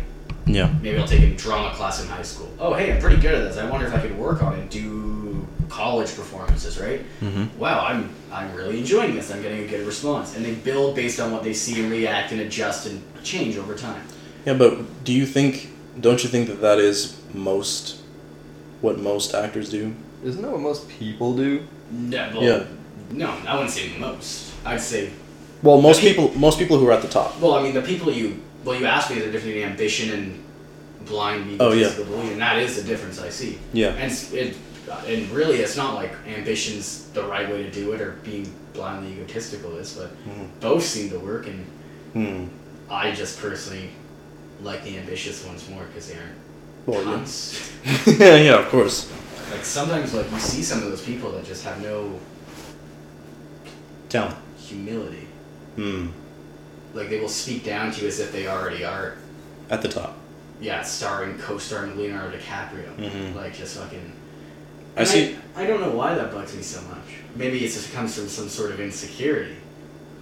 But maybe it's just I don't like being talked down to by a girl with green hair. I like those. Yeah, I like them. too. don't like I think I like being talked down to in the bedroom. Keep out of the hallways. You know what I'm Okay. saying? All right. We literally talked about gay oral sex, and that's too yeah, far. true. yeah, true. Um, I think that I'm actually met a, a few personal trainers like that that are that think that they're gonna be the Next Arnold. yeah the next fucking Arnold Schwarzenegger or yeah you see people like that or I see people like that in the gym all the time fucking massive hunks of flesh that think they're gonna be a bodybuilder Yeah, and fucking really they're just lord. yeah you know, yeah, I'm gonna bulk and they'll eat like do two deadlifts and eat a cheesecake. yeah Fucking that's me. let me just let me just inject Dude, that was some more literally fucking- me for all of grade 11. And you know what? My deadlift got pretty decent. yeah Yeah, but like people like me and Megla here are of the larger persuasion. yeah we are We gotta. we can't. We can't just dirty bulk. No Although I do envy fucking lanklets yeah to some degree. dirty bulk for me would just lead to obesity true. Yeah, true. I've been dirty bulk in my whole life. yeah. Fuck. And now I'm, I'm actually doing a new diet every week. Oh, yeah. Yeah. Okay, just to try them out. Yeah, this week's intermittent fasting on uh, Tuesday it ends. Wednesday I'm gonna do a refeeding day where I just eat a calorie deficit, but I eat all my nutrients, try to get some fucking glucose into me, Yeah. and it's off to keto. Glucose. Doesn't it take like a, like a month or so for the diet to actually make a difference? say- Though? Well, well, mm, depends. Yeah. If I'm eating t- under 20 grams of carbs a day, I will go into ketosis in about a day. Right. If you're, most people go less restrictive and do about 80 grams to 50 a day, and that will take over time. But considering I've been fasting already, I'm in ketosis right now as we speak. Hmm. Or I will be in about, what fucking a couple, Couple hours. hours, Yeah. yeah. The last time I ate a carb. Well, I haven't eaten anything today but cheese and grapes and this alcohol that I just drank. So. Fuck, you're like extra French right now. I know, right? trying to won't say a move. yeah. Well, I think that's a good point to end. I think so. Cheese could kill alcohol. Uh, subscribe to my Instagram. Follow it. I mean, uh, Dan underscore underscore ho.